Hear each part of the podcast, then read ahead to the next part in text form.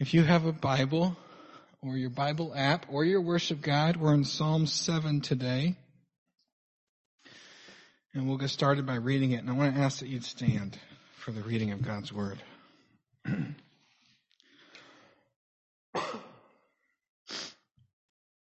Psalm 7. Shiggaion of David, which he sang to the Lord concerning the words of Cush, a Benjaminite. O Lord my God, in you do I take refuge. Save me from all my pursuers and deliver me. Lest they, like a, lest like a lion, they tear my soul apart, rendering it in pieces with none to deliver.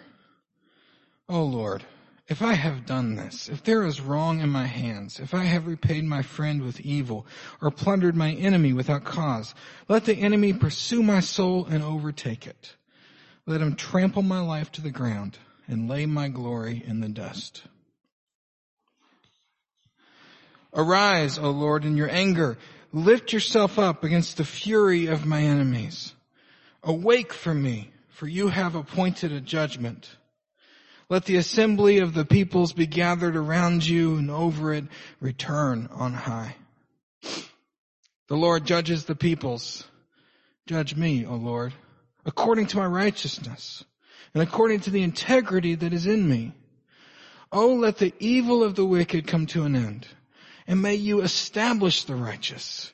You who test the minds and hearts, O righteous God, my shield is with God. He saves the upright in heart.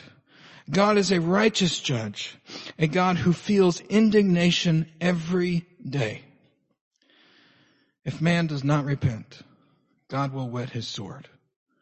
And he has bent and readied his bow. He has prepared for him his deadly weapons, making his arrows fiery shafts. Behold, the wicked man conceives evil, is pregnant with mischief gives birth to lies. He makes a pit, digging it out and falls into the hole that he has made. His mischief returns upon his own head and on his own skull his violence descends. I will give thanks to the Lord due to his righteousness. I will sing praise to the name of the Lord, the Most High. This is the word of the Lord. You be seated.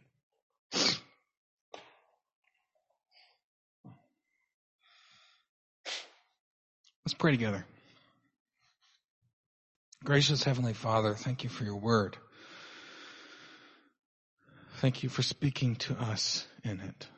Thank you that your word still speaks, speaks even now. I pray that you would attune our hearts and minds, even our imaginations to your word. Lord, I pray that you would help us to understand what this psalm is about. Help us to understand what it meant to David, who wrote it. Help us to understand what it means to us who read it.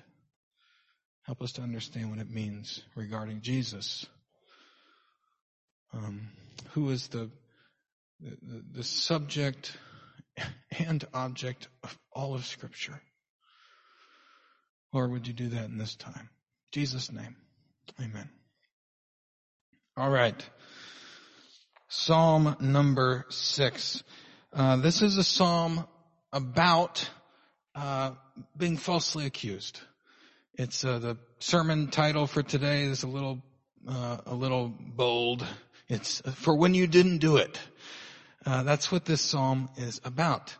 Uh, so what I want to do is I want to show you that. I want to show you um, that as the, the, basically the main topic of the psalm.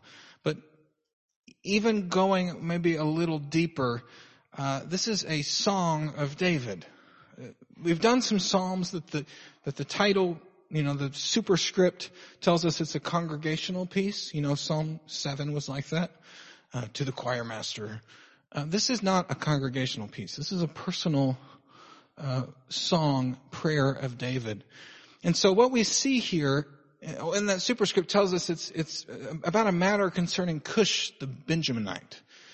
Now we, you can go flip through David's story in First and Second Samuel, First and First Chronicles. Uh, we don't know who Cush the Benjaminite is. That's whatever happened there. We don't know, but we do have a little bit of a clue in that King Saul, David's predecessor, was from the tribe of Benjamin.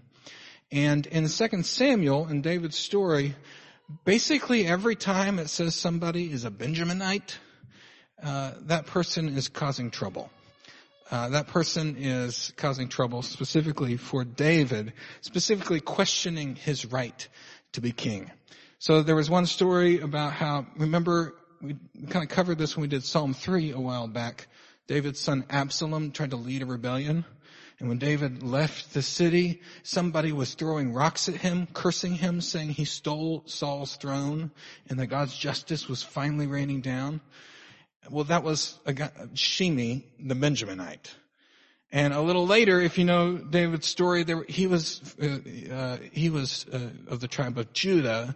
There was a time sort of late in his kingship where all the other tribes of Israel said, what part do we have in Judah? And they crowned their own king and they tried to separate. Uh, well, the guy who led that rebellion was a Benjaminite. So when it says here at the beginning, this is a, you know, a song concerning the matters of what Cush the Benjaminite said. Uh, we can safely assume that this was was some kind of opponent of David. And then we actually read the text of the psalm, and we see that David is um, he's in some kind of trouble. Verse one tells us he's being pursued. Uh, he claims to be innocent of the charges that are against him. He's asking God to bring judgment. So whatever Cush the Benjaminite said, we don't know. But what we do know is somewhere in there was some sort of accusation against David.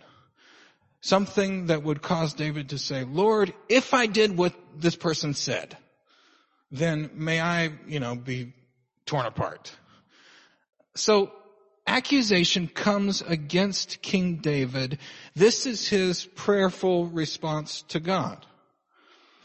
That's what this is. So as we read this, we don't just want to try to figure out what's going on with David. We don't just want to try to figure out what it means to me. This, we want to figure out how do, how do we enter into a prayer like this? What I mean is, is this is David's prayer when he didn't do it. In the same way, this is framed in scripture as a prayer for us when we didn't do it. Uh, false accusations being falsely accused. Um, I wonder if you yourself, as I'm talking about this, are thinking about a time when someone accused you of something that you didn't do. Um, false accusations come in lots of different shapes and sizes. Some of them are very minor, um, like uh, maybe uh, you know a, a, friend, or maybe someone that you share a house with, a, a, a spouse or a roommate or a sibling. These are little tiny micro false accusations tend to happen in households. Things like, why did you just look at me that way? I, I didn't look at you like anything. uh, somewhere in there is a false accusation or one that I'm, um, particularly guilty of making quite often. And Becca, if you're listening, you're going to go, yep. Uh, I tend to go, hey babe, where did you put my keys? She says, Charlie, I did not touch your keys. Well, I made a false, we, we make the little false accusation. It's kind of ingrained in us. We get in a habit.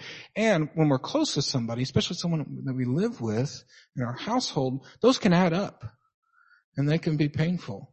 Why are you always blaming me for stuff? You, you, those add up. But they're not all small. Some of them are sort of uh, big. Uh, somebody was telling me yesterday, a friend of mine was telling me about a nonprofit called the Innocence Project. And I, I looked it up. It's pretty cool. It's a nonprofit, uh, with lawyers and judges and powerful people. And, and basically what they do is they go find folks who are, have been in prison for crimes that they claim to have not done. And they get in there with DNA, when DNA evidence wasn't done on the front end, and they pull out the DNA evidence and work to exonerate these folks. And most of the folks that they work with are people of color. It just so happens in our country, we have, we have some racism baggage in our country. And it just so happens that there are a lot of people of color demographically who that we find out have been in prison for things that they didn't do. So the Innocence Project, you should look it up. That's a big deal. If somebody, uh, I, I, was on their website and I read one guy's story and a, a, lady was assaulted in her shop that she owned. And she was, uh, she was a white lady and she says that the person who did it was a, a, a man of color, an African American man. And then you read the story, uh, she never actually saw him because he assaulted her from behind. Um, and then the, he was placed in a photo at the beginning and then multiple lineups. He was the only constant person. And if you go back and look at her testimony, it was sort of like, I'm not sure about that guy. The next time he came through, that guy kind of looks familiar. Of course he did. You saw him in the last one. Well, that guy really, that's definitely the guy. And Innocence Project went through and this guy was in prison for like 20 years for a crime he didn't commit. Some false accusations are really big. However, I think most of the ones that, uh, at least uh, me, and I'm going to assume we in our culture, the ones that really we carry around that hurt the worst are the medium-sized ones. Uh, not very often. Um, I don't know anyone in our church who's been imprisoned for a crime that they didn't do, although it does happen. Uh, I think, but a lot of us have. We lost a friend or we lost a job. Um, or maybe we lost our reputation in, within a group of people because somebody came along and they said, you did this and you didn't do it. I know one time when I was younger, I worked at a coffee roastery and I was fired. And when I was fired, I, I, I said, I worked there with all my friends. It was a, it was a, a job I really liked. And they called me in and I said, well, we gotta let you go. I said, how come? I said, well, you, you left early on Friday. You weren't supposed to do that. I said, this last Friday? Yeah. Uh, I left, I asked permission and you said it was okay. Oh yeah, yeah, yeah, that's right. But, but you still, you left earlier than I. Well, I left with that other guy. Is he getting fired too? No, he's not getting fired. You're firing me because you say I left early even though I asked permission, but the other guy is not fired. And he goes, he was silent. I said, why are you really firing me? and it just so happened there was something that happened on the, in a board meeting and somebody in my department needed to get fired. And I was the guy. But it started with a false accusation. You did this thing. Uh, and I remember I was maybe in my early twenties. That hurt so bad. It's the first time I ever lost a job. I, I felt ashamed. I, I'll never forget walking out of the office past the coffee roastery processing floor and all my buddies I worked with just looking down. They wouldn't even look at me because they didn't want to get in trouble too. And I carried that for years. Carried that hurt. I remember years later seeing one of the guys who fired me at a local pub, seeing a local band. And as he came up to talk to me, I felt anger rise up in me. I think a lot of us have these medium-sized false accusation instances we carry around. Sometimes false accusations or false allegations turn into abuses. Uh, one of the very common forms of abuse, especially in the church, has to do with false accusations. Maybe a domineering pastor comes to you and says, you have a sin that you're not confessing to me. Oh, I don't know. Now you're lying about it. Oh, I, I, don't know what you're talking about. Now, now you need to stand in front, and it, the, the spotlights come on, they push and they push and they push and they push. This is a very common story. All starts with false accusations. So this psalm is hugely relevant. Uh, it's pertinent. We need this. To sum all this up, this is, this psalm answers the question, what should I do when I am falsely accused? The psalm gives us the answer.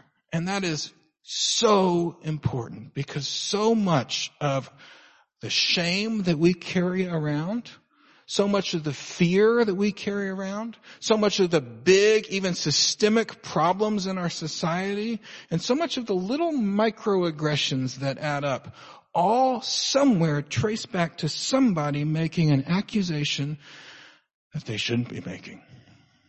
So, what do we do according to Psalm 7 when we are falsely accused?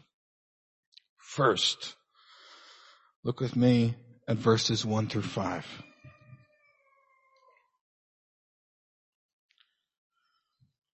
O Lord my God, in you do I take refuge. Save me from my pursuers. Deliver me, lest like a lion they tear my soul apart, rendering it to pieces with no one to deliver.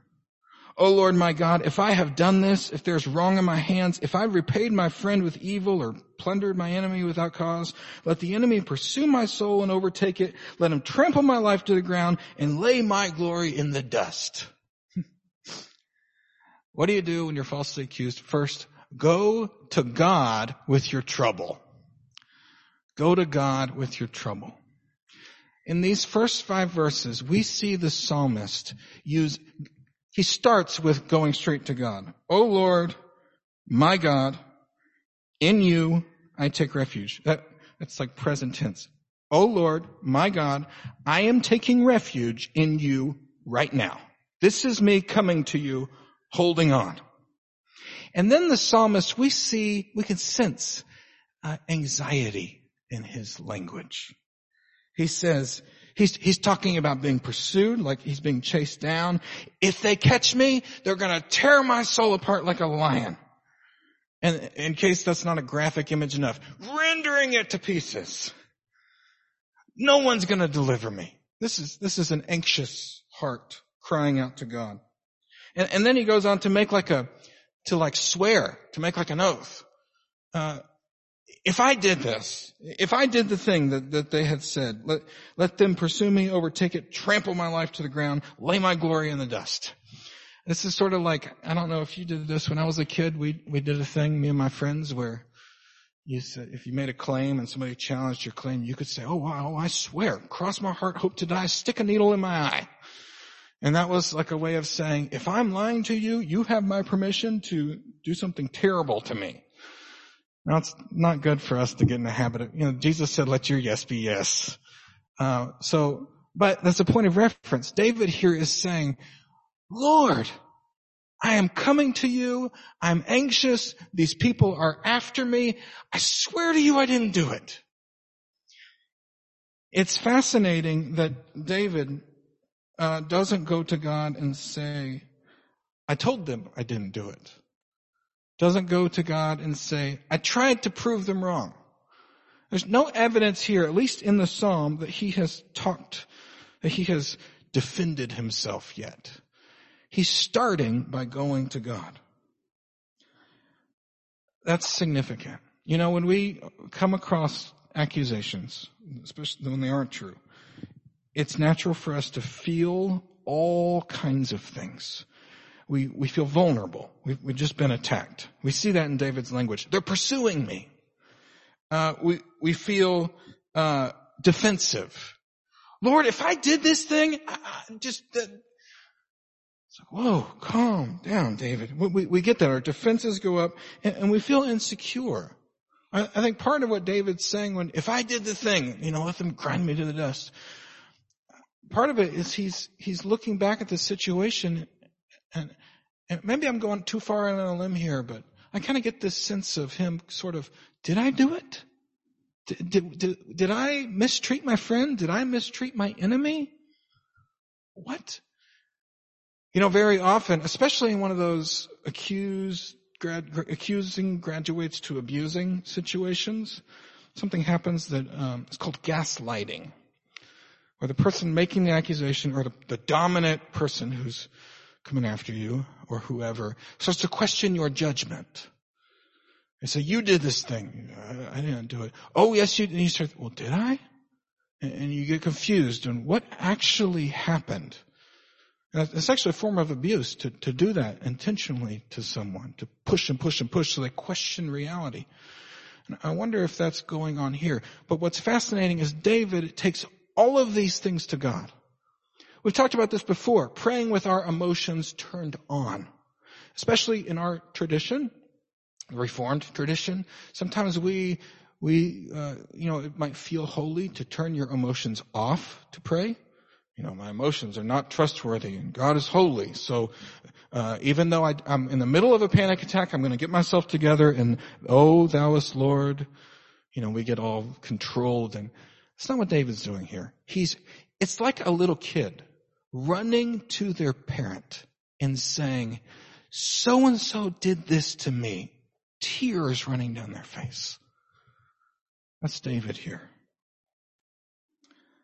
Um, this reminds me, we, we've come to this, to 1 Peter 5, 6, and 7 in small groups that I visited and here on Sundays over and over and over again in the past months. And, and I wonder what the Holy Spirit is doing with this verse where, where Peter writes, humble yourselves under the mighty hand of God. So at the right time, he will exalt you, casting or throwing all of your anxieties onto him because he cares. He cares for you. That comes to my mind here. You know what's interesting is David wrote this, but uh, Jesus Christ, the greater son of David, the new David, this is what he did. When he was falsely accused in his trial on Good Friday for being some sort of political uh, revolutionary and threatening the temple, he, his mouth stayed closed. So like a sheep before his shears is silent. And then when he hung on the cross as a falsely accused criminal, right before he died, he said, Lord, into your hands I commit my spirit. And I'm convinced that Jesus wasn't just saying, Father, it's time for me to die now. What he's saying is, Lord, all of this, here you go. So between the event and you defending yourself, put yourself in God's hands. This might mean that in one of those micro situations, the, where did you put my keys?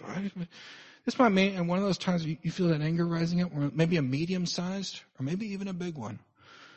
Before you open your mouth and you say, hey, listen, I didn't do it. You might need to say, excuse me for a moment. I just need to take a second. You might need to go away, take a breath, and then pour all of it out to God. He cares for you. So that's number one. Take your trouble to God. Number two, we find this in verses 6 through 16. Trust God with your case. So first, go to God with your trouble. Second, trust God with your case. Listen to this. Listen to how David speaks about God as a righteous judge who sees what's happening, will make a righteous judgment, and therefore that judge becomes like, like a, like a, like a saving force for him. Listen to this. He says, Arise, O Lord, in your anger. Lift yourself up against the fury of my enemies. Awake from me, for you have appointed a judgment. David saying, Lord, you have, you, this is good theology. Lord, you have already decided before this had even taken place how you were going to handle this. Arise. Lord, get up and do it. He says, let the assembly of the peoples be gathered around you. Over it return on high. This is courtroom language. Lord, gather the assembly. Gather the people. I wonder if he's talking about the elders of Israel. I wonder if we could think about this as, not I wonder, we can think about this. The assembly of the church. Maybe church discipline case. Lord, gather the people over it return on high. Another way to, to write that, uh, uh, the Hebrew is this return sort of like take your seat. What he's saying is, Lord, take your seat above the assembly. We're in court. He says, the Lord judges the peoples. Judge me, O Lord, according to my righteousness. That's fascinating because, of course, all have sinned and fall short of the glory of God. No one is righteous, no, not one. But David here says, I want you to judge me according to my righteousness. I know I didn't do it. That's important, and we'll come back to that. He says, according to the integrity that is in me, let the evil of the wicked come to an end. May you establish the righteous. David is confident in God's judgment. You who test the minds and hearts, O righteous God, my shield is with God. He saves the upright in heart.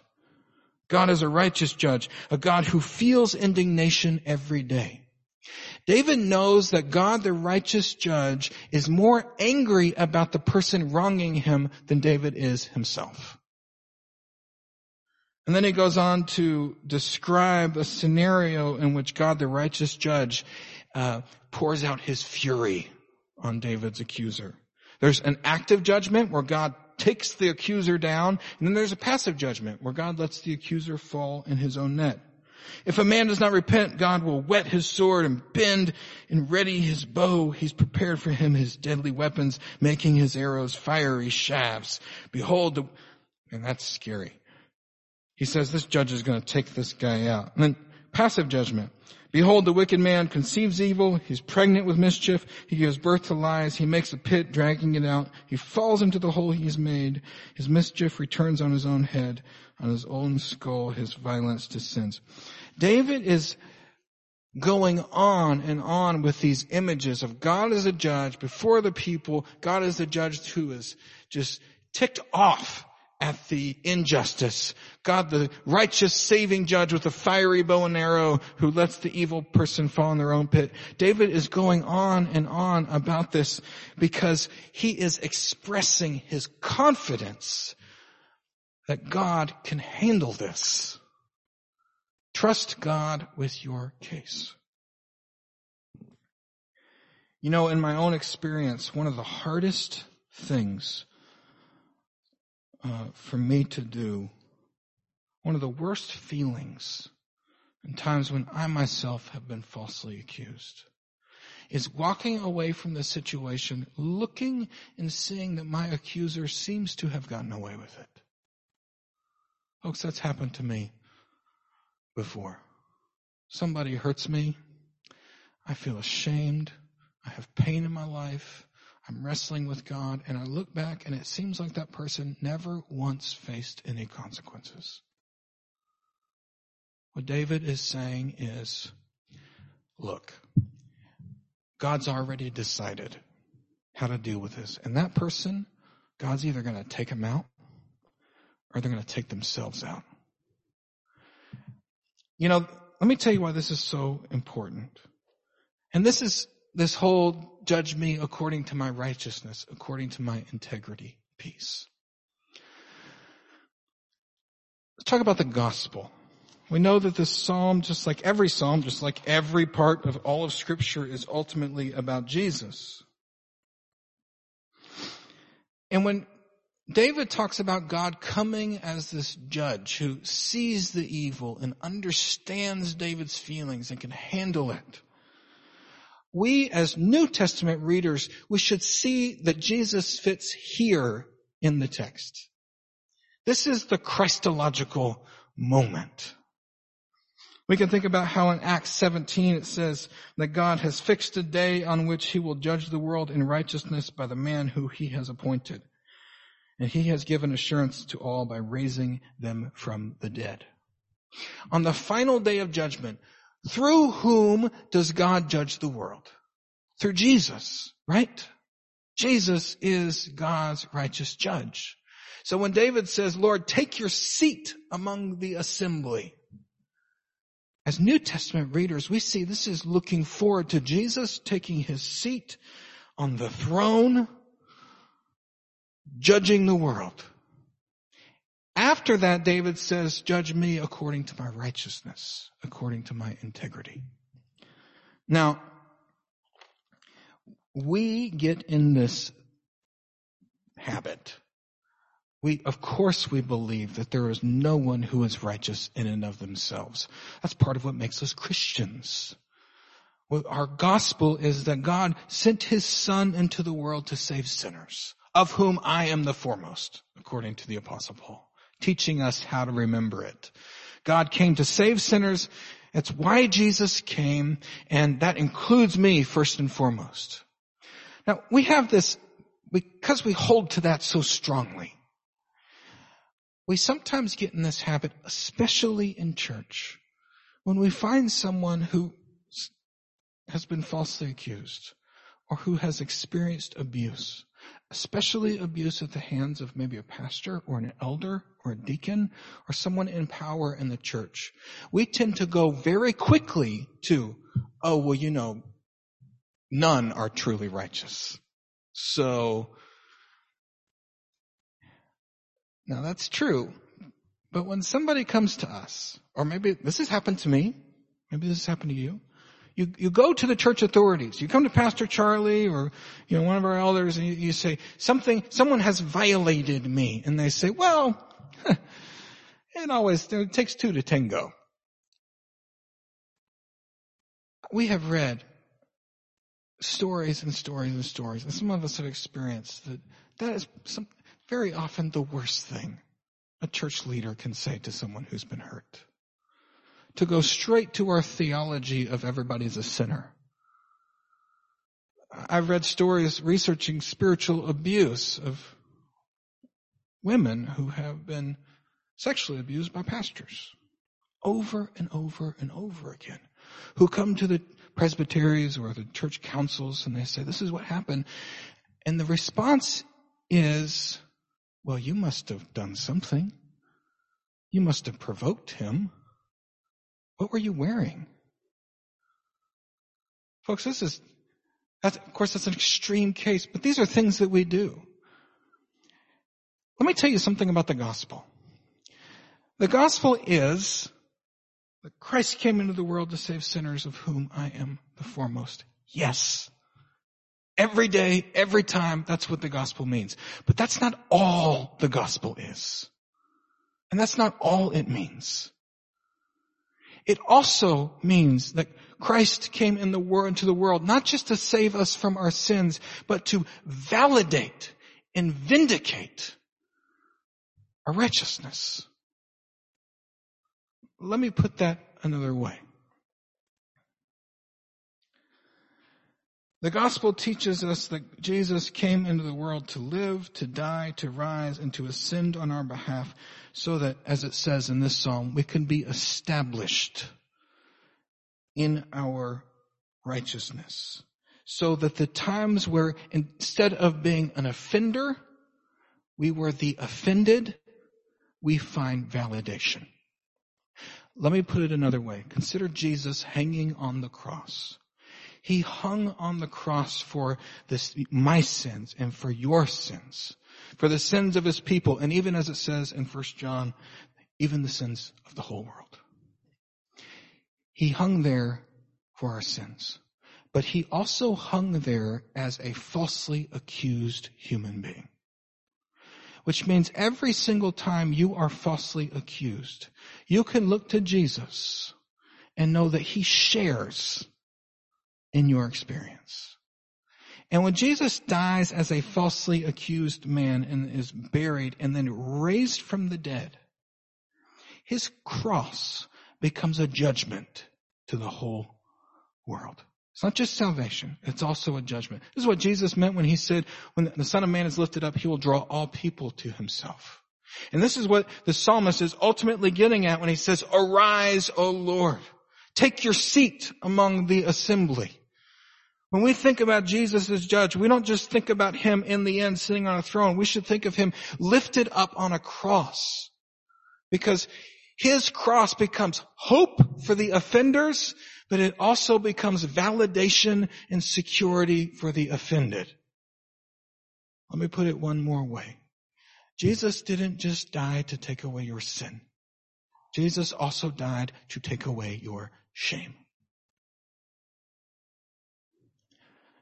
Now, think about the big problems we're dealing with in our society. We've already talked about racism. Let's hit that again. Personal racism, uh, systemic racism, uh, big picture racism, small picture personal racism, economic injustice, personal or systemic, uh, the injustices of abortion and its place in our culture, uh, abuse in the church, especially sexual abuse or spiritual abuse, domineering pastors. In all of these things, we can trace these problems somewhere almost every time to some sort of foundational false accusation. An accusation that a person of color is fundamentally less than because of the way that they look and the culture that they hold. That's a false accusation. An accusation that somebody doesn't have the money that they need to pay their bills be- simply because they're not working hard enough. Very often, that's a false accusation. The accusation that if we have this baby, it will ruin us. Because this baby is a problem. That's a false accusation. And an accusation that the church is simply not the place where we can raise our hands and say, I have been hurt. Because Jesus' church is. So all of these things come down to false accusations somewhere. Now, as we scramble and look for solutions in our big problems, and then by implication our medium sized and our small problems, we like Alexis prayed, we try to legislate these things. We try to do all sorts of, uh, uh, we try to argue about these, all sorts of things, all before uh, when, when, when, what we need to do is some of that stuff is really important and some of it's really good. A lot of it's really good, but we need to start with going to God with our trouble, trusting Him with our case, and looking to the cross. Because the cross of Christ is the place where offenders and the offended can be reconciled. Because there they both find salvation. Do you see it? So David's showing us what we do when we're face false accusations. We go to God with our trouble. Pour it out. We trust Him with our case. We do that by looking to the cross of Christ. And then the last verse, he ends with, I'll give thanks to the, I'll give to the Lord thanks due to His righteousness. I'll sing praise to the name of the Lord the Most High. Thank God with your praise. Go to God with your trouble. Trust God with your case. Thank God with your praise. Notice that David started this psalm anxious, afraid, rambling, and he ends this psalm secure, confident, direct statement. He starts this psalm thinking about the problem, his accuser, and himself. He ends this psalm thinking about God. Notice the progression through the prayer. God most high. That's Genesis 14. Remember that? Abraham before Melchizedek. Abraham when he had essentially conquered the world and won nothing. He's confronted with God most high, God above everything. God fills the end of this psalm. Now, now David is in a place where he can do what we read in Romans 12. He can bless his accuser. He can forgive his accuser. He can seek peace as far as it depends on him. Now David's ready. Not before, when he was frantic, but now, when he's confident. And that's the message of the psalm. I hope that what you see here is that uh, is that Jesus, God's man in the world, God's man under accusation. God's man vindicated in resurrection. And God's man sitting ascended on the throne, ready to judge the world. We don't just look to him for salvation for some things. We look to him for salvation in everything.